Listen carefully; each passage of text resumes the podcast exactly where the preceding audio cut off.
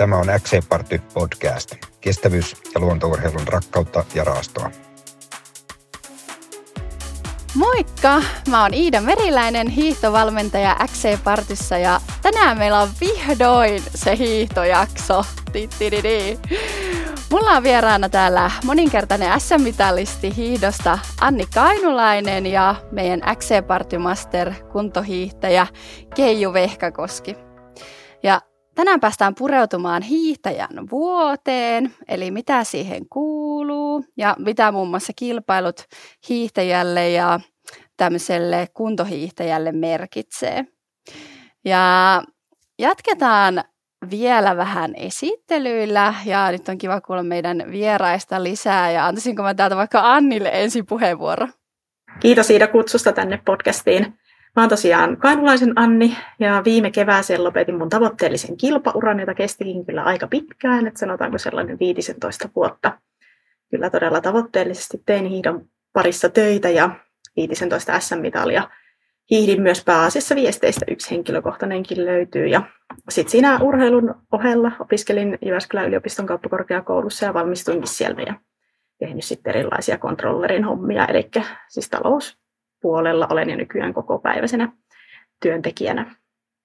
Sellaisella taustalla siis harrastan lukemista ja leipomista tässä sivussa silloin, kun ehdin. Ja vieläkin on nyt tarkoitus eksyä kisaladuille sitten tulevana talvena, mutta vähän sanotaanko pienemmillä tavoitteilla kuin aikaisemmin, että enemmän harrastuspohjalta. Mahtavaa. Kauanko sun kilpauraa kesti? Montako vuotta suunnilleen?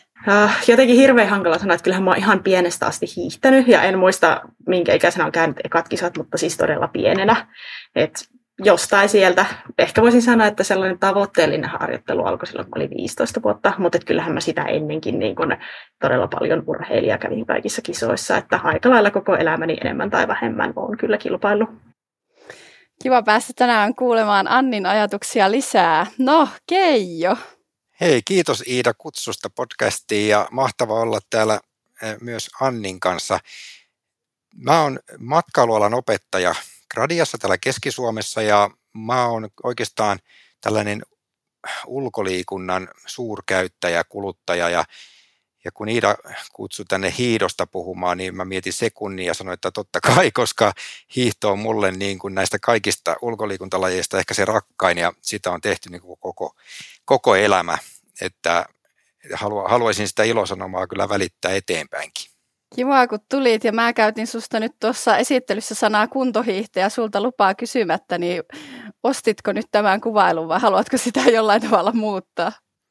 Ei, hyvä kuvaus. Sanotaan, että voisi olla ehkä kilpakuntoilija, että mulla on sen verran kilpailuviettiä, olen niin kuin nuorempana kilpaurheilu aktiivisestikin ja iän myötä, niin ei vaan pääse eroon siitä kilpailusta, että se on ehkä parasta, kun pääsee haastamaan itsensä niin kuin sinne ihan äärimmäisille viimeisille voimanrippeille, että kilpakuntoilija ehkä voisi kuvata parhaiten. Otetaan se. Ja mulla tosiaan tänään istuu etästudiossa aikamoinen Jämsän edustus. Ootteko te molemmat Jämsästä kotosi? Joo, kyllä. Mä oon itse asiassa syntynyt pohjoisessa Kuivaniemellä, eli Oulun pohjoispuolella ekat 10 vuotta elämästäni, mutta sen jälkeen ollut sitten jämsäläinen. Ja Kekeen kanssa vanhoja tuttuja kyllä urheiluporukoista. Joo, mä oon itse Vaasasta kotoisin ja asunut Oulussa ja mä oon kierrellyt eri paikoissa. Jämsässä asunut se reilu 20 vuotta ja muistan kyllä Annin ihan pikkulikasta tuolta hiihtoladuilta jo, että on seurannut hänen uraansa, että on kyllä kova nainen ollut hiihtämään ja Jämsässä on nyt oltu reilu 20 vuotta ja täällähän on loistavat talviolosuhteet ja hiihtoon mahdollisuudet. Mitä teille kuuluu juuri nyt tänään? No, mulla on ollut tänään aika työntäyteinen päivä ja tässä nyt vähän kuumottaa, että sunnuntaina pitäisi avata kisakausi Laajavuoren kansallisissa kilpailuissa isossa tapahtumassa. Niin, katsotaan, miten suksi luistaa, mutta siihen pitää sitten alkaa tässä kohta valmistautua suksia voitelemaan. Joo, mä oon koko päivän ollut Teams-kokouksissa ja arvioinnissa, eli mä teen tätä opettajan työtä ja tää aika paljon tänä päivänä myös etää ja mä käyn aina välillä tuossa pihalla haistelemassa keliä, että kyllä mä kovasti odotan, että pääsee illalla taas yllättäen hiihtelemään, koska nyt on aika makeat kelit siellä. Eli tietokoneella tämä päivä mennyt mukavasti kuitenkin. Onko siellä Jämsässä nyt muuta vielä kuin se ensilumen latu? On täällä tuossa Jämsänkosken hiihtokeskuksessa ja Jämsän keskustassa ja tässä Myllymäessä Jämsänkoskella niin on pohjattu ladut. Mutta se ensilumen latu on huippukunnossa, että siellä mä oon käynyt hiihtämässä nyt tähän mennessä. Hei Anni, en nyt voi olla kysymättä, että millä asenteella sä lähdet tuohon sunnuntain kilpailuun nyt, kun sulla ilmeisesti ensimmäinen kausi on niin sanotusti ex-hiihtäjänä takana, niin mikä fiilis? Ehkä vähän tavallista, jopa jännittävämpi, koska nyt kun mä en ole tehnyt mitään testejä, enkä ole käynyt muissakaan kisoissa, niin mä en ihan tarkkaan tiedä, mikä se mun kunto on. Että sellainen tuntuma kyllä on, että en varmasti ole missään niin kuin ihan huippukunnossa. Että kyllä mä sen tuossa hiihtäessä tunnen, että varsinkin jos pitäisi hiihtää joku 10 kisa kovassa maastossa, niin ei ehkä ihan riittää se sellainen kestävyyskunto siihen, mutta luulen, että sitten enemmän sellainen niin kuin nopeuspuolen ja ehkä sprinttipuolen toiminta on varmaan säilynyt ehkä paremmin ennallaan. Että aika niin kuin mielenkiintoista, mutta en mä kyllä siitä mitään paineita ota, että mun mielestä on ihan hauska lähteä kokeilemaan ja mä uskon, että kyllä nyt sitten kun saa kisoja alle, niin sitä kuntoa pystyy eri tavalla nostamaan, kun ehkä aikaisempina vuosina se on ollut vakaampaa. Tosi hyvä. No mä en nyt sua sitten kohtaa siellä, kun mä satun huomenna lähtemään Ylläkselle. Meidän piti mennä jo aiemmin, mutta sitten meikäläinen sattui ottamaan koronan tuossa pari viikkoa sitten, niin saatiin reissu siirrettyä. Tulee tuohon aikaan sitten. Ei huono vaihtoehto sekään. Hei, ajatuksena olisi puhua vähän hiihtäjän vuodesta. Eihän hiihtäjät pelkästään talvella elä, vaan tehdään kovaa pohjatyötä kesästä saakka. Ja siihen liittyen niin hypätään pikkusen muistelemaan ensin kesää. Ja mä haluaisin kuulla teiltä, että millainen on hiihtäjän kesä? Eli mikä silloin on tärkeää ja mitä silloin tulee tehtyä, ja kertokaa siitä omasta näkökulmasta, Anni omastaan ja Keke sitten vähän siitä omasta puolestaan. Haluatko Keke aloittaa? No joo, kyllähän mä voin aloittaa, ehti Anni miettiä. Anni varmaan kertoo enemmänkin kilpaurheilun näkökulmasta, mutta voisi sanoa näin, että se kesähän on niin kuin ihan parasta aikaa siihen peruskunnon kohottamiseen sillä tavalla, että mä ainakin opettajana, kun mulla on yllättäen ollut pitkät kesälomat, niin mä oon ehtinyt sitten tekemään niitä pitkiä retkiä ja tosiaan niin kuin todella matalalla sykkeellä ja mä oon ottanut siihen aika paljon eri lajeja, että siinä on pyöräilyä ja melontaa ja soutua ja patikointia ja juoksua ja kaikkea niin kuin paljon, eli sitä määrää pystyy silloin kesällä tahkoon aika hyvin, niin silloin se on aika paljon kevyempää, kun tulee se syksy ja sitten ottanut niitä rullasuksiakin mukaan enemmän, niin on pohjaa vähän siihen hommaan. Et mä näkisin, kun on valoisa aika ja lämmin, niin mun mielestä niin kun on kiva tehdä monennäköistä. Ja niin kuin Juha Mieto joskus sanoi, että aamulla pitää lähteä ja illalla tulla, niin pääsee kuntoon.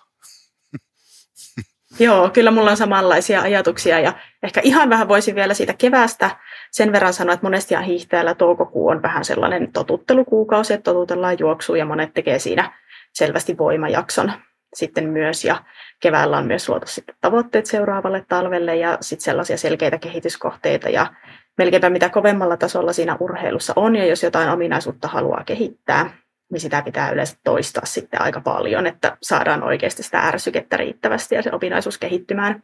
Ja sitten ehkä kesällä sitä aletaan toteuttamaan sit selkeämmin, että jos on valittu vaikka tasatyöntö kehityskohteeksi, niin kyllä sitä tasatyöntöä sit pitää aika paljon työntää. Ja samoja juttuja, kun Keke tosiaan sanoo, että määrällisesti yleensä ne kesäkuukaudet on kovimpia harjoittelukuukausia ja viikkoja, että varsinkin joku heinäkuu on aika tyypillinen kovan määräharjoittelun kuukausia. Monethan lähtee silloin myös Keski-Eurooppaa. Itsekin on ollut useita kertoja siellä sitten, että helpompi ehkä toteuttaa sitä laadukasta ja kovaa määrällistä harjoittelua, kun lähtee uusiin maisemiin. Paljonko on ollut, Anni, sulla kovin määrä heinäkuussa jonakin vuotena tuntimääräharjoittelua? En ihan tarkkaan muista tuntimäärää, Mulla on kovimmat viikot ollut siellä 25 tunnin hujakoilla, mikä ei itse asiassa ole edes ihan valtavan paljon. Että tiedän, että monet saattaa harjoitella yksittäisiä viikkoja kovempaakin, mutta ehkä itse kokenut, että siitä yli 25 tunnista ei ehkä niin merkittävää hyötyä enää saa. Ja mutta kyllä varmasti siellä 20-25 tunnin välillä on kaikki viikot käytännössä kesäaikaa. No miten sitten, tykkäättekö te kesällä osallistua jonkun muun lajin tapahtumiin tai oletteko harrastanut jotain muuta lajia kuin pelkästään hiihtoon liittyvää, niin onko kekeillä esimerkiksi vuosien aikana ollut intoa tämmöiseen? On kyllä sillä tavalla, että sanotaan, että 10-15 vuotta sitten niin juoksu oli aika vahvasti mukana, että juoksin paljon noita, mutta sitten pyöräily tuli sen jälkeen ja olen tehnyt vähän kaikkia limittejä. Mun mielestä niin kuin se on ollut ainakin mulla se, että mulla on niin kuin ikäni nähnyt ne paikat hyvässä kunnossa vielä, että mä en ole niin kuin mitään rasittanut niin kuin överiksi, että mä oon yleensä niin kuin kesän lenkitkin tehnyt niin, että jos mä oon käynyt vaikka rullahiihtämässä tai fillaroimassa, niin mä oon jatkanut sitten tunnin juoksulenkin, että tavallaan pitkät lenkit on ollut aina niitä, jos tehnyt niin kuin mulle pitkä lenkki on 3-tuntinen, niin se on ehkä 2 lajia tai jopa 3 lajia kesällä, niin se on ollut ainakin kokenut, että mukava sen kuormituksen kannalta. Ja on osallistunut kyllä niin kuin seikkailukilpailuihin ja pyöräkilpailuihin ja juoksukilpailuihin ja kaiken näköisiin kyläkekkereihin, että on tykännyt siitä näistä kuntotapahtumista. Mä oon kyllä kans jonkun verran käynyt muiden lajien kilpailuissa, että just juoksukisoja ja pyöräilykisoja, mutta ehkä tuossa viime vuosina niin kävin enemmän sitten rullahiihtokisoja ja nehän painottuu yleensä sitten tuonne loppukesään ja syksynkin puolelle, että kyllä melkein omalla kohdallaan.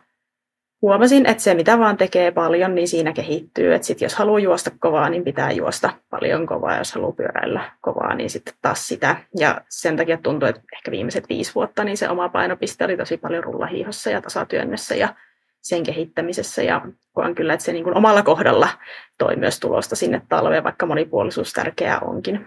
Joo, kyllä mä komppaisin vielä Annia sinne, että jos haetaan niin kuin absoluuttista niin kuin jonkun lajin osaamista ja jaksamista, niin kyllä sitä, mitä tekee, niin sinähän kehittyy. Mutta mulla se tavoite onkin enemmänkin sitä, että on niin kuin jonkunlaisessa kunnossa ja tekee monennäköistä ihan sen, ettei tule niitä urheiluvammoja. Kyllä. No hei, teiltä molemmilta mä uskallan sitten kysyä, että mikä oli ennen, eli aiemmin vuosia taaksepäin kesällä tärkeää ja mikä on sitten Anni sulle ja Keijo sulle nykyään kesällä tärkeää, että onko tässä ollut eroa, jos Anni vaikka ajattelee tätä kesää ja sitten tuleviakin kesiä tässä roolissaan? No jos mä menen selvästi niin kauemmas taakse, niin se oli se monipuolisuus oli tärkeää ja sitten ehkä viimeisimmät vuodet oli sitten se rullahiihtäjän lajinomainen harjoittelu ja sitten ehkä nyt kun mulla on tässä 1 kesä takana, kun lopetin tämän tavoitteellisen kilpaurheilun, niin kyllähän mulla oli siinä sitten ihan erilaisia tällaisia niin kuin nautinnon elementtejä mukana, että kävin pelaamassa paljon padelia ja kaikkea muuta vastaavaa, että ja monipuolista harjoittelua ja sitten yritin siihen aina yhdistää silleen, että olisi kuitenkin sellaista vähän niin kuin järkevää ja talvea kohti suuntautuvaa tekemistä myös, että jonkinlaista kompromissia. Joo, kun mennään niin kuin taaksepäin ajassa, niin mullahan on semmoinen historia, että mähän hiidin junnuna kilpaa sinne johonkin 7-18-vuotiaaksi asti, ja sitten tuli kaikki muut lajit, että mulla jäi hiihto sitten niin kuin vuosikausiksi, ja se tuli takaisin sitten siinä 30 jälkeen, koska se oli jäänyt se kipinä ihan pienestä lähtien, ja huomasin sitten, kun menin uudestaan hiihtämään, että kylläpä onkin raskas laji, että ei oikein jaksa ja sitten sitä lähdin niin kuin kuntoa nostamaan ja osallistuin näihin erilaisiin massahiihtoihin, että pääsi vähän parempaan kuntoon ja siitähän sitten innostui niin kuin isosti, niin kuin moni 3-vitonen mies innostuu ja sitten pistetään vähän överiä siihen ja sitten ollaan vähän montussa ja näinhän se kävi mullekin ja se oli hyvin tavoitteellista sitten 3-vitosenakin, että täältä vielä tullaan ja 40-vuotiaaksi ja näin, mutta sitten niin kun realismihan on se, että keskityin siihen, että pysyy niin kun hyvässä toimintakunnossa ja se tulostavoitteellisuus niin kun sitten varisi siitä pois, mutta kyllä edelleenkin kilpailuhenkinen, että kyllä kiva Annin kanssa päästä viivalle. Eikö? Kun päästään tuonne massahiihtoihin, niin Annin kantaahan mä isken. Ensi talvena siellä ollaan. Mahtavaa, odotan tätä battlea. Hei, kävikö sulle Anni joskus joku tämmöinen, että sulla meni monorikki, oliko Lapponiassa tai jossain, ja saiko sä sit jotain liian isoa monoa takaisin? Mä en tiedä, mistä tämä monet yhtäkkiä tuli mieleen, mutta oliko se sinä? Joo, mulla lähti monosta kokonaan sellainen pohjakappale irti, eli siis se mun mono ei pysynyt suksessa kiinni, ja mä taisin ehkä joku 5 kilsaa sieltä sitten hiihtää sellaisella suksella, joka ei ole kiinni mun jalassa. Ja kyllä mä aika monet pannut vedin siinä matkalla, koska sitten siellä alamaissa aina välillä loppulatu keskeä, ja sittenhän sä et voi sitä suksea tietenkään siirtää, koska se ei ole kiinni sinussa. Mutta ei sieltä, mä niinku tulin ja sitten pallaksella mä huhuilin, että onko kellään monoa. No sit mä sain yhden sellaisen vähän puolirisasen, ehkä 7 numeroa liian ison, ja sit mä sillä hiihin täysillä loppuun asti. Paljonko oli kisamatka? Olisiko se ollut joku 50 tai 60 kilsaa kokonaismatka. Ei käynyt kyllä niin mielessäkään keskeyttää, että kyllä mun ajatus on, että aina tullaan maaliin, jos vaan suinkin pystyy. Sitkeä esitys. Onko Kekeillä mitään vastaavaa kommervenkkiä käynyt esimerkiksi jonkun tapahtuma-aikana? No on aika paljonkin, mutta jos tuohon Anniin mennään takaisin, mä en muista, onko se Jyväskylä-Ski-maratonissa vai missä, kun oliko se sun juomaletku siellä sun housuissa vai miten se meni, että oli valunut juomat väärään. Kerro. Oliko se Anni sun Joo. Jotakin mä muistan. Joo, mulla oli vähän. Joo, mulla oli sellainen juomaletkuvyö, jossa oli vähän huono kiinnitys ja en mä sitä sitten hiihtäessä saanut mitenkään kiinni. Ja sitten mulla oli sellainen letku, josta tulee jotain nestettä ja ei se auttanut kuin housuihin työntää. Sitten se vielä vähän valuu sinne, mutta ei se mitään. Sitten mulla oli sellainen letku housuissa, kun mä hiihin. Eli tarkennetaan vielä, jos joku ei tiedä, niin mihin tämmöinen letku yleensä laitetaan kiinni? Se tulee tuohon numerolapun kohtaan, tähän vähän niin kuin olkapäärintamus, pitäisi olla joku tarranauha kiinnitys, ja mä en tajunnut, että se pelkkä tarranauha ei riitä, vaan siihen kannattaisi laittaa myös joku tällainen hakaneula. Jos tuohon vielä jatkaa, niin sehän mulle on sattunut niin, että se juomareppu jäätyy jääkalikaksi, ja mä oon kantanut sitä sitten mukana, että se on vähän, että missä kelissä pystyy sitä juomareppua pitämään, ja sitten se letku on tosiaan vähän ongelmallinen, kun se irtoilee ja valuilee, mutta ei mulla sen kummemmin, sauvoja on mennyt poikki ja suksia on mennyt poikki ja kaikkea on sattunut, mutta se ei ole niin vakavaa ollut, että terveenä on pysytty. No, oli tuossa muutama vuosi sitten Lappooniassa, kun oli semmoinen 20-30 senttiä tullut lunta edellisenä yönä, ja silloin oli vielä perinteisellä se Lappoonia mahdollisuus hiihtää, ja mä lähdin perinteisellä, ja sitten sieltä Nammalankuruun kun laskin, niin mä en nähnyt mitään, se oli 0,5 metrin penkka ja 50 siihen penkkaan ja sukset jäi siihen ja mä lensin kuperkeikalla siitä, mutta mikä ei mennyt rikki ja mä jatkoin, mutta kyllä mä vähän aikaa keräilin itseäni, että siellä on aika kovavauhtisia laskuja joskus siellä pohjoisessa. Autse. Me täällä Anninkaan yritetään pidättää vähän naurua, ettei tulisi liikaa leikattavaa. Virtasen Teemu oli siinä edellä ja katso vaan taakse, että nyt se jää, jes, lyödään lisää hanaa. Mikä teidät on saanut jatkamaan ja menemään hiihtotapahtumia uudestaan tämmöisen jälkeen? Et joku voisi ajatella, että voi vitsi, kun oli noloa ja kauheata, jos mulle käy uudestaan tuolla tavalla. No en mä tiedä, ei sitä jotenkin itse ajattele. Kyllähän noita nyt niin kuin kaikille sattuu, jos jonkinlaista ja montaa on tullut koettua. Et lähinnä se nyt vaan huvittaa ehkä itseään, mutta siis hätäkeinot keksii, että eihän siinä sit niin kuin mitään auta, jos jotain hajoaa tai joku ongelma tulee, niin sittenhän se on vaan ratkaistava ja edettävä. No hei, siirrytäänpä sinne, kun lehdet värjäytyy puissa ruskanväriseksi, alkaa tulla pimeätä ja märkää ja kylmää, hiihtäjän syksy. Mikä sulle on parasta syksyssä ollut hiihtäjänä? Haluatko Anni kertoa? Joo, mä voin aloittaa. Joo, mä mietin tätä etukäteen ja rehellisesti sanoen mun ainoa ajatus oli se, että syksyssä ei ole ollut mitään hyvää. Ehkä ainoa asia se, että se menisi nopeasti ohi. Siis täytyy sanoa, että kyllähän se on ollut niin kuin hiihtäjälle. Se syksy on vuoden raskain aika, että kyllä silloin se niin kuin treeniruuvi ja kaikki on kiristetty äärimmilleen ja sitten siihen vielä vähän sitä pimeyttä ja huonoa olosuhdetta ja tulee uusia suksia ja kaikkea pitäisi niin kuin testata ja voidella ja reissuja suunnitella. On se syksy on ollut mun mielestä tosi raskas vuoden aika aina. Et on se ollut vähän sellaista selviytymistä, että odottaa, että tulisi ne kivemmät ajat, mistä sitten nauttia enemmän. Joo, mulle on ollut tuo tavallaan vuoden kierto, niin kaikki vuoden ajat ollut mieluisia ja tuo syksy niin kuin sillä tavalla, että tykkään marjastaa ja mä käyn paljon marjassa ja se, että on niin kuin viileät kelit sitten tuolla patikoida ja retkeillä ja myös rullahiihtää.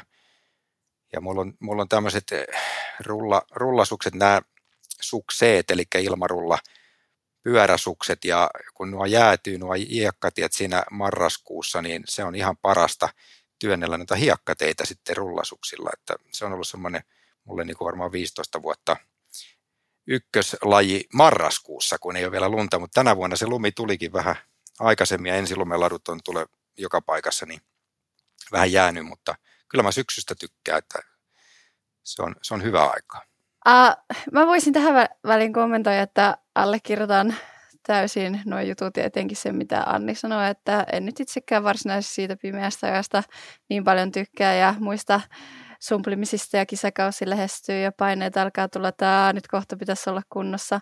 Mutta ehkä semmoinen kiva juttu itsellä on siinä syksyssä ollut, että silloin on se kesällä hankittu kunto alkanut vähän väläytellä tuloksia ja on kiva, kun jaksaa niin sanotusti lenkillä ja mennä ja sauvarin, että tehdään vähän enemmän ja semmoisia kovempia pätkiä, niin se on aina tosi motivoivaa, että kun huomaa, että se kunto on kehittynyt ja jaksaa mennä. Se on positiivinen juttu. Joo, mä voisin vielä lisätä silleen harjoituksellisesti, mitä kilpahiihtäjä monesti ajattelee, niin se olisi aika hyvä, jos pystyisi sitä kesäolosuhdetta pidentämään. Ja esimerkiksi sen takia monet lähtee vaikka Viron Otepäähän harjoittelemaan syyskuun alkupuolella, koska siellä on monesti vielä lämmintä ja hyvä hiihtää rullilla. Ja sitten taas toisaalta olisi hyvä, jos pääsisi mahdollisimman aikaisin esimerkiksi Lapin lumille, että se jäisi se väliaika, kun on vähän huono rulla hiihtää ja niin kun pystyy oikeastaan vain juokseen, että se jäisi mahdollisimman lyhyeksi. Ja osa lähtee myös sitten Mallorcalle esimerkiksi hiihtämään tai jonnekin muualle etelään leirille, Ramsauhun ja muualle, että sitä monet kyllä yrittää järjestää. Tuleeko mieleen joku erityisen hyvä tai jollain muulla tavalla mieleen painunut syksy hiihtäjän ja kilpakuntoilijan uralta?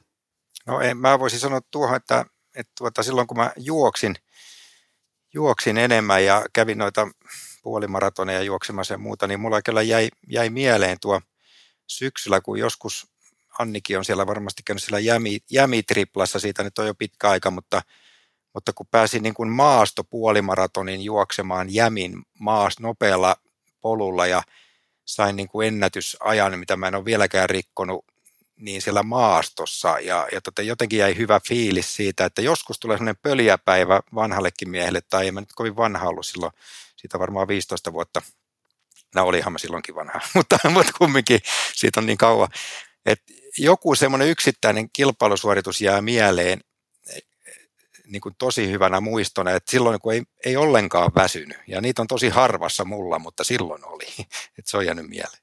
Sulla oli pöliäpäivä silloin. Pöliäpäivä. Muistaakseni oli vielä semmoinen kuin oranssi hevonen Harjun Mikko, jonka peesissä ajattelin, että en mä kauaa pysy, mutta pysyin maaliin asti. Et se oli mulle niinku pöliäpäivä. Joo. Mulla ei ehkä nouse mitään sellaista selkeää yhtä vuotta tai yhtä syksyä, joka olisi ollut tosi hyvä, mutta musta tuntuu, että ne syksyt parani mulla koko ajan tuossa hiihtouran edetessä, että aina olin paremmassa kunnossa ja pitikin olla tietenkin hyvässä kunnossa, koska halusi Rukalle hiihtämään maailmankappia ja heti ekoissa kisoissa piti onnistua. Että silleen kyllä hyviä syksyjä oli useampi viime vuosi tässä. No pääsikö sä sinne Rukalle? Pääsin mä useamman kerran, joo. Pertsaus-sprintti, joka oli mulle paras matka, niin se oli tietenkin tärkeä kisa aina Rukalle. Nyt on Rukan kotikisat maailmankapissa tältä kaudelta hiihetty tuossa lähiaikoina. Ja mitä sä muistat niistä Rukan kisoista, että oliko ne jotenkin erityiset, kun ne oli kotikisat ja ensimmäiset kisat maailmankapissa? On ne kotikisat aina tosi hieno kokemus kaikkinensa. Rukallahan on monesti ollut kylmä ja mä tykkään Rukan rataprofiilista, sehän on tosi selkeä. Et mun mielestä siellä on hyvät ladut kyllä kaikkinensa. En mä tiedä, on se aina oma tunnelmansa, kun siellä on kaikki maailman huiput ja ehkä myös se kauden avaus viikonloppu maailmankapissakin on tavallista jännittävämpi, koska kaikkia muitakin vähän mietityttää, että mikä se oma kunto suhteessa muihin on. Että on ollut kyllä hienoja kokemuksia. No sitten vielä kekeelle semmoinen ajatus, että kilpahiihtäjät yrittää suunnata vähän Viroon ja sitten Lappiin, että se syksyn rospuut on mahdollisimman lyhyeksi. Niin mitä tämmöinen kuntohiihtäjä, joka haluaisi myöskin syksyllä onnistua harjoituksissa ja motivoitua, niin mitä se sun mielestä voisi tehdä, että se selättäisi hyvin sen syksyajan? Joo, eli jos ajatellaan, että hiihto olisi tavoitteena, että se kulkisi vaikka joku massahiihto tai muu talvella, niin pitäisi uskaltaa kuntoilijankin ottaa niitä tehoja, ja se syksy on aika hyvä aikaa siihen, että jos kesällä on tehnyt aika paljon määräpainotteisesti, niin että uskaltaisi syksyllä vähän niin kuin nostaa sykettä, on se sitten sauvarinnetta tai fillarilla mäkeen tai muuta, mutta todennut itse, että se helppous siihen niin kuin peruskestävyys ja lenkkivauhti muuttuu olennaisesti, kun ottaa välillä sitä tehoa sinne, ja mä kyllä ehdottaisin, että syksyllä siinä syyskuun ja lokakuun aikana niin ottaisi niin kuin kunnolla sitä hapenottovetoa. Ja huomannut itse ainakin, että sillä on päässyt niin kuin ikämiehenäkin eteenpäin niissä omissa tuloksissa. Joo, ja esimerkiksi jos on ensilumen latuja, niin itse hyödyntäisin kuntoilijana ehkä enemmän niin, että tulisi määrällisesti jonkun verran hiihtoa siinä ensilumen ladulla, ja sitten saattaisin tehdä ne tehoharjoitukset nimenomaan sauvarinteessa, jossa yleensä on tilaa ja pystyy tekemään sellaisia selkeästi hapeenottoa kehittäviä harjoituksia. Hyviä vinkkejä. Ensilumen ladut on kyllä viime 10 vuoden aikana mahtava apu ollut tullut tarjoamaan sitä lumille siirtymistä. Ja onko teillä siinä lumille siirtymisessä ollut jotain, mitä olette oppinut kantapään kautta? Mä voisin sanoa, että se on aika kuormittavaa siirtyä lumille, lihaksistolle, kun tulee kuitenkin erilaista hiihtoliikettä kuin mitä tottunut, ja rullahiihto vaikka onkin lähellä, niin on jokseenkin kuitenkin hieman erilainen, niin hieman maltilla liikkeelle ehkä ekat viikko pari, että en lähtisi vetämään ihan pelkkää hirveätä hiihtoleiriä siihen alkuun, ja pitää sitä juoksua kuitenkin ja voimaharjoittelua ja muuta mukana, että olisi sellainen sopiva siirtymä sinne lumille, että ei vedä lihaksistoa heti alussa ihan jökkiin. Kyllä, joo. Komppaan sitä, että voisin kertoa oman tarinani, kun täällä Jämsänkosken Ilveksen majalle saatiin joskus lumitykit ja tykitettiin sinne kilometrin rinki. Siitäkin on aikaa jo 15 vuotta ainakin. Niin eka lenkki, kun mä menin sinne talvella, niin mä työnsin sitä kilometrin rinkiä 60 kilometriä. Voin sanoa, että oli ehkä 40 liikaa, mutta tuntui niin hyvältä. Mutta se on ehkä se virhe, mikä mennään kantapään kautta. Ja niin kuin Anni sanoi tuossa, että en mä nyt ensilumen laaduilla enää viime vuosina tehnyt kun maks 2 tunnin lenkiä, useimmiten tunti, puolitoista. Ja jos haluaa pitkä, niin siihen tosiaan sitten vaikka se sauva kävely päälle tai joku vastaava. Niin siitä saa se hyvän alun, koska jos se on vähänkin muhjunen se latu, niin kyllä on niin kuin hermosto jumissa aika nopeasti siinä ladulla. Joo, mä olin just täältä mainitsemassa, että se on aina pieni shokki ja yllätys, kun sieltä asfaltilta vaikka siirrytään rullahiihtämässä tai juoksemassa sinne lumipatjalle, mikä kuitenkin vähän pettää ja on sohjoa ja sauvat uppoa. Ja sitten mietitään, että hitsi kun on olkapää kipeä ja kantapää kipeä ja vähän selkäkin kipeä, että kannattaa aina. Tai itsekin olen joutunut sen vaikka kantapäävaivoissani kokemaan, että jos joku paikka alkaa tuntua kipeältä, niin sitten vaikka hiihtää vähän lyhyempää lenkkiä tai hakee siitä ensilumen ladulta semmoista kohtaa, missä pystyy paremmin pitämään tekniikan kasassa, ja sitten vaikka sauva kävelee tai juoksee päälle, jos ei millään vaikka tunnin tai 45 minuutin lenkki riitä. Et se aina yllättää se ikään kuin pehmeämmälle alustalle siirtyminen. Joo, ja ylipäänsä mitä lajia tahansa harrastaa tai mikä vuoden aika tulee, niin sellainen maltillinen siirtymä ja aloitus on yleensä hyvästä. Miten sitten talvella, kun sinne lumille on siirrytty, ja jos ajattelisi, että olisi tämmöinen kuntohiihtäjä ja haluaisi nostaa kuntoa jollain hyvällä, tehokkaalla tavalla, niin onko teillä mitään hyvää harjoitusta, mitä sitten tämmöinen kuntohiihtäjä voisi ladulla tehdä, joku täsmäharjoitus? Haluatko Anni sanoa? Voin mä yrittää. Musta tuntuu, että mä oon niin kiinni tässä tavallaan niin kilpahiihtäjän arjessa, että mun on välillä niin vaikea hahmottaa, että mikä minuuttimäärä esimerkiksi olisi hyvä, mutta se mitä esimerkiksi itse tässä on tehnyt, niin sellaisia 4-5 kertaa 6-8 minuuttia nouseva VK-anakteho on mun mielestä ihan hyvä. Että on nyt itse lähtenyt esimerkiksi tänä vuonna sillä liikkeelle, että teen vähän tällaisia niin rauhallisempia tai en tee heti mitään niin kuin maksimikestävyyttä tai kisaomaista harjoitusta, vaan lähden sieltä niin kuin VK-anakista ja sitten on saattanut tehdä ihan niin kuin nopeuspuolen harjoituksia. Ja nyt on ajatuksena sitten vähän kisojen kautta, niin siirryn vielä sinne kovempiin tehoihin. Mutta vähän sen oman tason mukaan, että voi riittää 3 kertaa 6 minuuttiakin on oikein hyvä harjoitus, ja sitten taas jos on kokeneempi, niin voi tehdä vaikka 5 kertaa 8 minuuttia, jos on 5. Mä voisin just samaa kompata siinä, että ne tehot sinne mukaan, mutta se, että mikä niin kuin kuntohiihtäjällä on se isoin ongelma, että se tehoalue on sama ensilumeladulta kevääseen, ja se on aina se pikkukova, että on se mikä tahansa niin kuin veto, että onko se 30 sekunnin veto vai 8 minuutin veto, niin mä näkisin kuntohiihtäjällä niinkään merkitystä, kunhan sinne tulee niitä tehovaihteluita ja erilaisia, että välillä se on puoli tuntia VK:ta ja välillä se on niin kuin 8 minuuttia niin kuin VK:ta ja sitten se 6 minuuttia vähintään, kun mennään ihan täydellä maksimaalisella hapenotolla, mutta ei ainakaan aloittaisi sillä maksimaalisella hapenotolla, niin kuin saa rentouden siihen hiihtoon, että se just niin sillä ehkä VK1 ja VK2 ne pitemmät, niin kuin Anni mainitsi. Joo, ja tosiaan, hyvä, mulla oli joku hyvä ajatus, sori Iida, sä joudut niin kuin leikkaamaan tätä, mä unohdin sen jo. Joo, jatkakaa vaan. Tuo on ärsyttävää. Ehkä mä sun kiusaksi jätän tuon tänne, enkä leikkauta sitä pois. No, katsotaan. Mutta tosiaan monellahan kantapään, nyt mä sekaan katon itsekin sanoissa, mutta monellahan ongelmaksi muodostuu se, että siitä tosiaan mennään lenkin alusta loppuun saakka liian kovaa, eikä siellä sitten ole sitä limittiä edes kasvattaa tai mennä liian kovaa.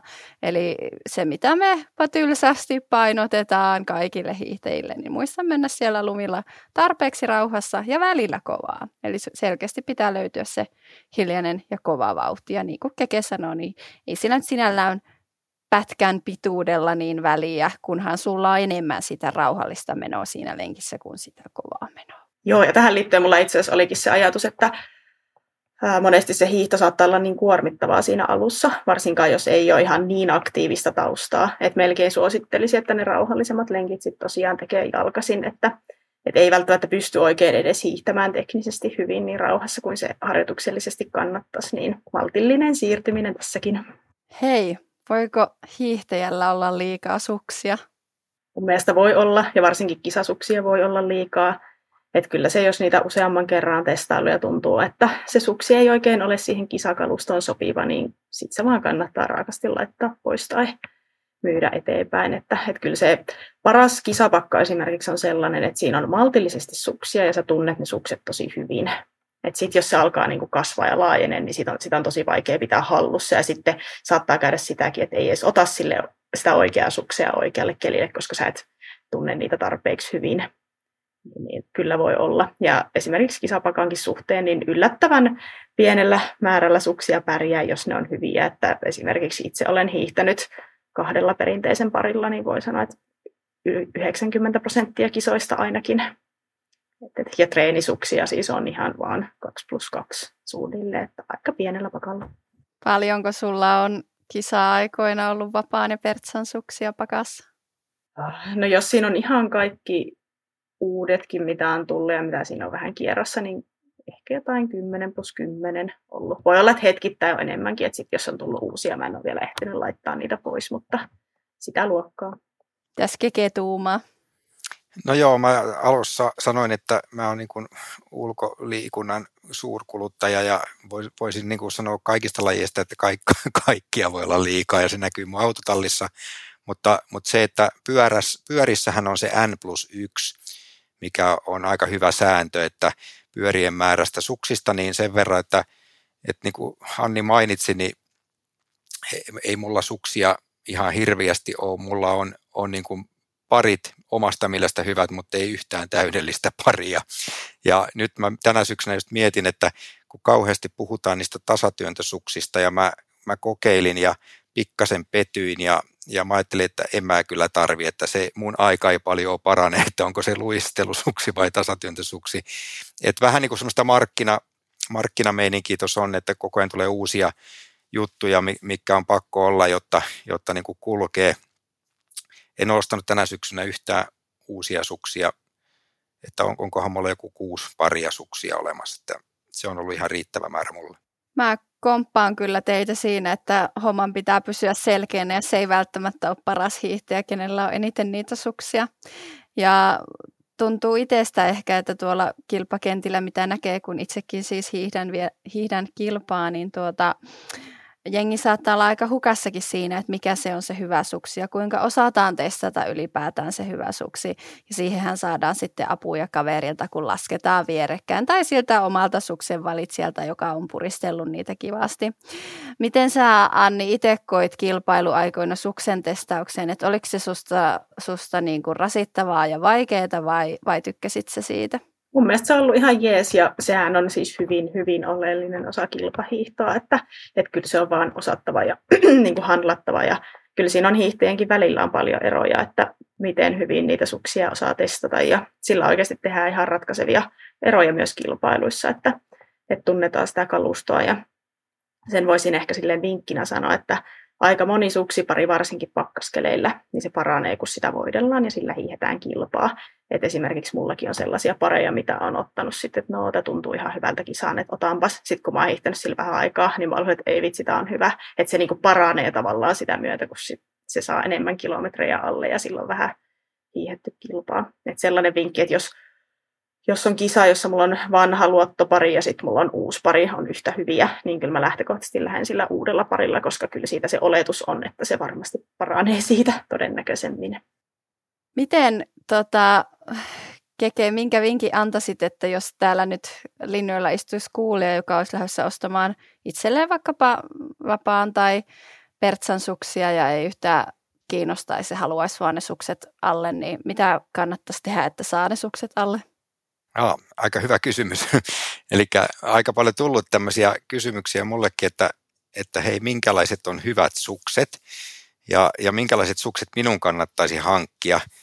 Niin mun mielestä se, että menee sinne kauppaan ja yleensä niissä urheiluliikkeissä on ihan asiantuntevaa porukkaa, että kertoo, että miten paljon hiihtää ja miten niin kuin aktiivisesti monestiko viikossa. Ja sitten jos on vaikka videoinut omaa hiihtoansa, niin ottaisi se videon mukaan ja näyttäisi sille urheiluvälinemyyjälle, että tässä minä hiihdän, valitsetko minulle sukset, että on tosi hyviä kauppoja, on urheilukauppoja, missä ei välttämättä niin hyvää osaamista ole, mutta jos menee erikoisliikkeisiin, niin siellä kyllä löytyy ne, jotka osaa sanoa sinulle heti oikeat välineet.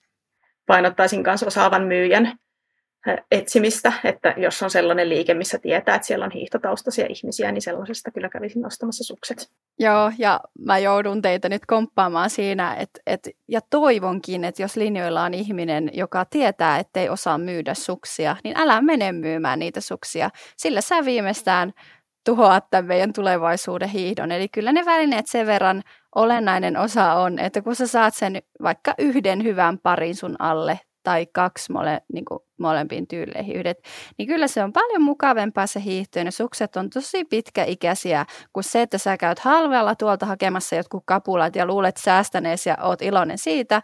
Käyt kaksi lenkkiä ja laitat nurkkaan, kun ne ei toimi. Niille jää paljon kalliimpi vuosihinta kuin niille hyville suksille, millä sä tykkäät hiihtää.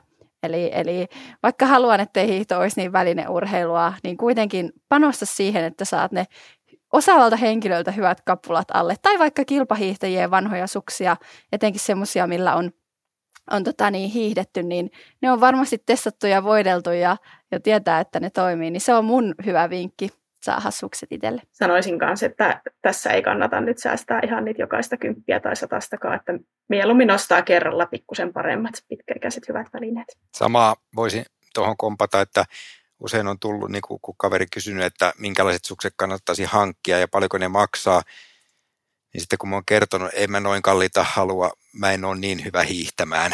No, siitä tulee se kokemus just sitten, että jos et saa toimia sitä sukseen, niin et sä jatkossakaan hiihdä. Että tosiaan, että jos siihen ei tarvitse sitä päätymallia ostaa, mutta sanotaan, että on hyviä niin kuin kuntoilijasuksiakin.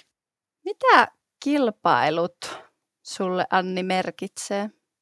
Onhan ne ollut tämän koko mun hiihtoharrastuksen ihan se kiintopiste, että siis kilpailuiden takiahan mä olen hiihtänyt ja se on ollut mulle se sytyke, että kyllä ne on kauden päätapahtumia, jota varten harjoitellaan ikään kuin niitä tavoitteiden päätepisteitä, missä niitä yritetään sitten saavuttaa.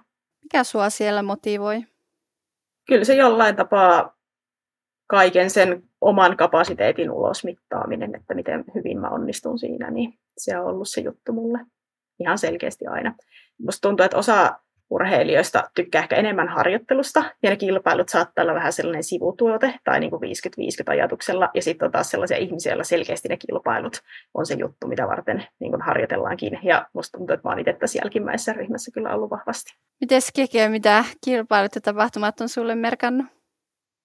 No joo, on merkannut kyllä paljon, mutta niin kuin varmaan justiin toisinpäin kuin Annilla, että mulla on ollut aina se harjoittelu, se mikä on merkannut mulle enemmän, että mulle kilpailut on ollut se, että mulla on ollut mielekästä harjoitella, kun mulla on jotain, jota odottaa, että mulla on sen verran vähän noita kisoja vuodessa, että se on ollut niin kuin mukavaa, että se on tulossa joku tapahtuma 2 kuukauden päästä, kun Annillahan on ollut niitä joka viikonloppu, että vähän erilainen näkökulma siihen, mutta mä oon tykännyt siitä, että miksi mä harjoittelen, no sen takia, koska mulla on tulossa se tietty massatapahtuma tai muu, ja kiva olla siellä kunnossa tietenkin, ja haastaa niin kuin itsensä, ja totta kai sitä aina vertailee niin kuin sitten muihinkin sitä, mutta kyllä niin kuin enimmäkseen mä oon tykännyt niin kuin reenaamisesta, ja mä pystyn niin kuin laittamaan itteni aika ahtaalle treeneissäkin, vaikka kukaan ei siinä sparraisi, kaiken mulla valmentajaa tässä ollutkaan. Mitä sä sanoisit semmoiselle ihmiselle, joka miettii vaikka johonkin massahiihtotapahtumaan lähtemistä, että miksi kannattaisi lähteä? Kannattaisi ehdottomasti sen takia, että asettaisi itselleen jonkun tavoitteen, niin kuin sanoin, että se on mielekästä lähteä sitten myös lenkillekin. Ja sitten kun se onnistuu se tapahtuma, niin siitä varmasti jää niin kuin kipinä seuraavaan. Vaikka kun maaliin tulee, niin ei ikinä enää, mutta seuraavana aamuna kun herää, niin olipas oikeastaan, pitäisikö osallistua ensi vuonnakin tonne ja onko tässä jotain muuta. Ehkä siinä on se ensimmäinen kynnys, että en mä sinne lähde, että siellä on liian kovia. Siellä on ihan tavallisia ihmisiä ja sanotaanko, että massatapahtumissakin niin se on 80-90%, jotka on siellä pitämässä hauskaa ja pelkästään niin kuin haastamassa itsensä, että eikö rohkeasti mukavaa. No mitä sä Anni sanoisit nyt nuorille hiihtäjille, jotka kauheasti jännittää niitä kilpailuja ja välillä miettii kisa-aamuna, että tämä on ihan kauheata, että mä en halua tämmöistä tehdä lähteä. Miten sä helpottaisit tuommoista asennetta? En mä tiedä, onko siihen oikeastaan mitään sellaista selkeää ratkaisua, mutta sen voisin sanoa, että kyllä ainakin omalla kohdalla hopeasompakilpailut, eli nämä 12-16-vuotiaiden, vähän niin kuin SM-kilpailut Suomessa on ollut ne kaikista jännittävimmät kisatapahtumat, että musta tuntuu, että se melkein helpottaa sitten vähän iän myötä, kun tulee tarpeeksi niin kuin kokemusta ja niitä kisakokemuksia. Onko teillä jotain hienointa tai mieleen painuvinta kisakokemusta, minkä voisitte tässä jakaa, ja se voi olla sieltä aiemmalta uranvaiheelta tai tässä myöhemmin, niin Anni, aloittaako? Joo, mulla liittyy hyvin vahvasti näihin kilpailuihin, koska mä oon ollut jotenkin niin sellainen kilpailuorientoitunut ihminen. Mulla on ollut useita hienoja viestikokemuksia, jotenkin itse on aina sytyttänyt viestit ja myös se sellainen niin kuin porukas tekeminen ja että siinä haluaa onnistua. Ja voisin kertoa sellaiset, Imatralla oli SM-parisprintti ja se oli vapaalla hiihtotavalla, mikä on mulle heikompi. Ja siinä oli monta muutakin sellaista tekijää, miksi mä niin kuin koin, että nyt on vähän niin kuin hankala tilanne. Esimerkiksi vähän mulle epäsopiva rata, että oli paljon jyrkkää kuokkaa ja todella hidas keli ja kovat niin kuin pakkaskelit. Ja, vähän niin kuin kaikki soti sitä mun suoritusta vastaan, ja sitten samaan aikaan mä tiesin, että mulla on yksi Suomen niin kuin kovimmista naishiihtäjistä, eli Jasmi Joensuu kumppanina, että nyt tässä olisi niin kuin oikeasti paikka voittaa tämä homma, mutta mä en saisi nyt niin kuin sössiä tätä hommaa, ja sitten mä samaan aikaan tiedostin, että tässä on nyt aika niin kuin kovat riskit tähän näin, ja musta tuntuu, että mä opin kyllä jo useita vuosia sitten tavallaan luottamaan siihen, että kyllä sitten kun tulee se tiukka kisapaikka, että mä kyllä lähtökohtaisesti selviin siitä oikeasti tosi hyvin. Että kyllä mä niinku pystyn aina niinku parantamaan sitä mun perustasoa niissä tiukoissa paikoissa. Mutta silloin mä mietin, että ei vitsi, että nyt niinku ihan oikeasti, että nyt saattaa käydä huonosti. Että nyt tässä on niinku niin paljon näitä tekijöitä mua vastaan. Ja kyllä mua niinku jännitti se tosi paljon ja piti pitää pää kylmänä siinä kisassa. No sitten lopulta se voitettiin ja Jasmi oli ihan niin kuin mahtavassa kunnossa. Ja kyllä mä täytyy sanoa, että mä varmaan niin kuin ensimmäiseen vuorokauteen ollut edes iloinen siitä voitosta, vaan mä olin vaan niin kuin valtavan helpottunut, että mä niin kuin selvisin tästä tilanteesta. Mutta kyllä se on jäänyt tosi vahvasti mieleen. Ja toi taas niin kuin lisää itseluottamusta. Taas tuntuu, että nyt mä oon niin kuin tosi tiukassa paikassa. Ja sitten mä kuitenkin se klaarasin. Niin se oli hyvä kokemus. Onpa hienoa. Muistan kyllä seuranneeni tätä, niin Voi vitsi.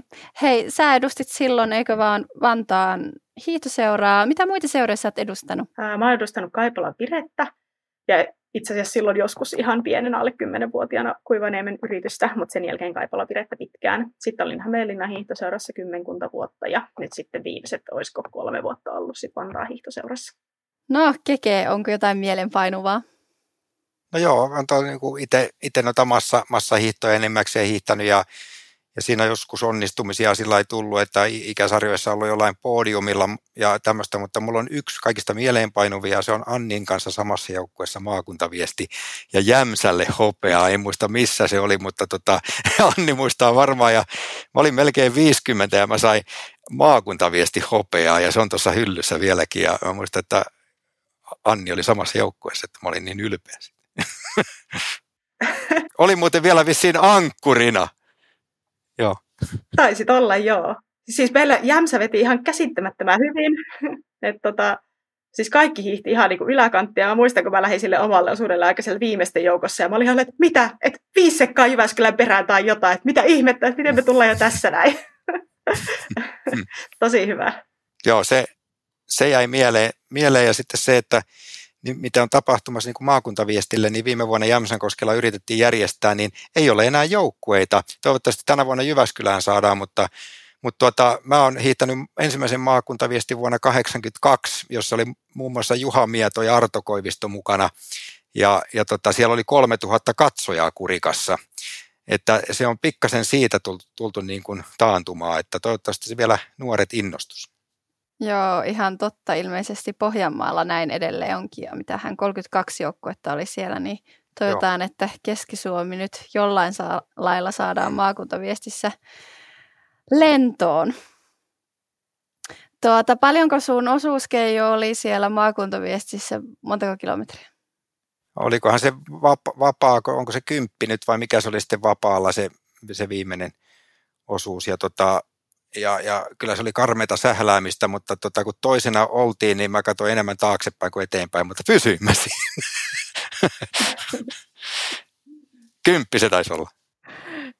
Ja kuka meni sun edellä? Taisi olla Jyväskylä, en muista kuka siinä oli ankkurina, mutta oli ne ihan selkeästi edellä. Hei, miksi hiihto? Miksi Anni susta on tullut hiihtäjä eikä jonkun muun lajiurheilija? En mä oikein ihan tarkkaan tiedä, että mä pienenä harrastin myös yleisurheilua ja jalkapalloa, mutta ehkä siinä hiihdossa sit meillä oli hyvä porukka Kaipalan Vireessä ja sitten jotenkin mulla lähti se ehkä sujumaan paremmin kuin nämä muut lajit ja tykkäsin siitä monipuolisuudesta. Mutta ehkä vähän jopa niin kuin vahingossa ajautunut lajin pariin. Et ei ole välttämättä ollut ihan niin tietoinen valinta, mutta iloinen, että tämä nyt osui kohdalla. Keke, miksi hiihto on lajivalikoimassa edelleen mukana? No ehkä se juontaa sieltä vanhemmista, jotka vei niin kuin, ennen kuin osasi kävelläkään jo niille suksille ja tykkäsin aina hiihtää ja sitten välissä jotain muuta, mutta kun se lapsena syttyy se kipinä, niin se on kyllä jäänyt, että mulle tänä päivänä niin se on niin kuin ihan paras rentoutumiskeino myös, että se on jäänyt varmaan siihen asti, kun täällä tallataan, niin on mukana se hiihtokuviossa, että toivottavasti vaan lumitalvet jatkuu. Niinpä. Mä tuossa viime talvena pohdin, että miksi mä oon täällä ladulla ja miksi mä hiihdän ja mä yritin kiteyttää sen semmoiseen, että hiihdosta tekee hiihdon liuku. Ja se, miksi minä hiihdän, on se, että haluan kokea liuun tunnetta, koska sitä ei esimerkiksi jalkasin tunne. No, luistimilla sen tuntee, mutta jää on tasainen. Hiihdossa on maastovaihteluita ja vauhikkaita alamäkiä ja työstöpätkiä ylämäkiä. Niin se oli ainakin yksi semmoinen kokemus, minkä haluaisin kaikkien tuntevan ja kokevan. Pääsitte vastaamaan mun ja meidän ystäväkirjaan. Ja kenen kuuluisuuden kanssa lähtisit luontoon ja mitä tekisit? Mä ottaisin tuon Bengt Holmströmin, eli suomalaisen talousnoperistin mukaan, ja lähtisin paistamaan makkaraa jonnekin laavulle. Hän vaikuttaa mielenkiintoiselta ja fiksulta kaverilta, niin olisin kuunteluoppilaana. Joo, mä mietin kauan tätä kysymystä, ja mä teen niin kuin opettajan työtä, niin mä en ottaisi ketään. Mä menisin yksin palautumaan. Ymmärrän. Luonnon rauhaan ja hiljaisuuteen. Kyllä. Missä haluaisit käydä liikkumassa, missä vaan maapallolla? Mulla liittyy tähän sellainen tarina, että mulla on 8 vuotta nuorempi pikkuveli Eero, ja hänellä on ollut jostain syystä ihan pienestä asti unelma päästä Amerikkaan.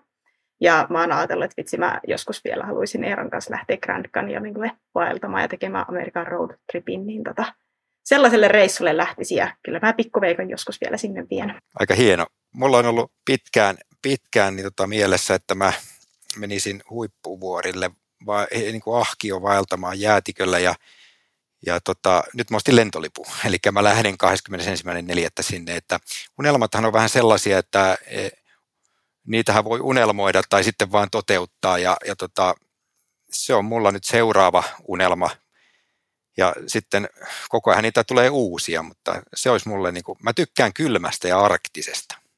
Mahtavaa, nyt se tulee hieno reissu sulta. Mikä on sun villein liikunnallinen tavoite tai urheilullinen tavoite tai elämys vielä? No sä just lisäsit vielä tuohon perään. Mä olin vähän niin kuin miettinyt silleen, että mä luulen, että mulla varmaan ne niin kuin villeimmät ja suurimmat unelmat on siinä mielessä takanapäin, että kun toi aktiivinen kilpaura on takana, mutta kyllä mä koen, että sen takia mä olen hiihtänyt, että ne on ollut niin huikeita elämyksiä niin kuin mitata itsestään sekä henkisesti että fyysisesti tavallaan se kapasiteetti siinä jossain lajissa ja yksittäisessä kisassa ja sitten saada siitä onnistumisen tunne, että en usko saavani vastaavia kokemuksia nyt enää muualta urheilusta, mutta ei se haittaa, mä olen sen kokenut. Joo, se villein unelma tai tämmöinen mikä kokemus, niin itse niin kuin elämykset on sellaisia, mitä mä haluaisin tuottaa itselleni ja muille ja mulle se liittyy aika vahvasti niin kuin retkeilyyn ja tämän tyyppiseen hommaan, mutta edelleenkin taho haastaa itseäni myös fyysisesti kilpailuilla, mutta ei mulla siellä mitään sellaisia tavoitteita enää ole. Mitä sä teet ensimmäisenä lenkin jälkeen? Mä voin kyllä myöntää, että mä kävelen suoraan ruokapöytään syömään. Jos on oikein märät vaatteet, niin saatan vaihtaa kuivan paidan ja menen vasta sitten joskus suihkuun, kun jaksan, mutta kyllä se ruoka menee suihku edelle. Ja mikä on tämmöinen ruoka, mitä päätyy usein sinne lautaselle? Melkein mitä tahansa, riippuu siitä, mitä Olli on tehnyt kotona ruokaa, että Olli on meidän kokki vastaava, niin mä tuun melkein aina valmiiseen pöytään. Joo, vähän noloa sanoo, mutta Karmini lataaminen straavaa.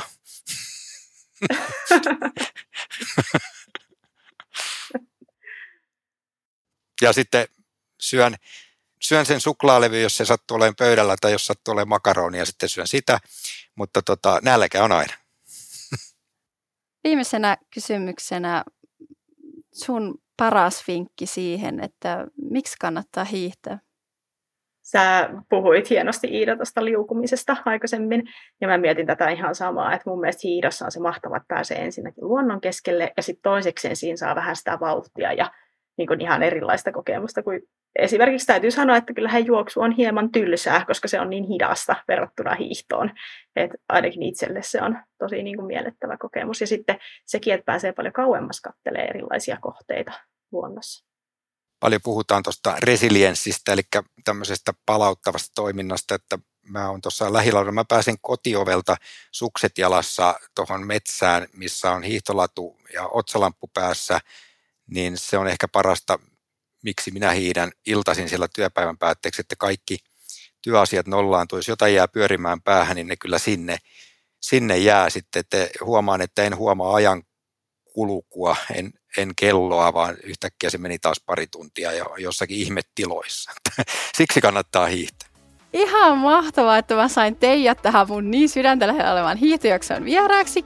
Kiitos paljon ja nähdään ladulla. Kiitos paljon Iida. Moi moi. Kiitos Iida. Kiitos Anni. Moi moi.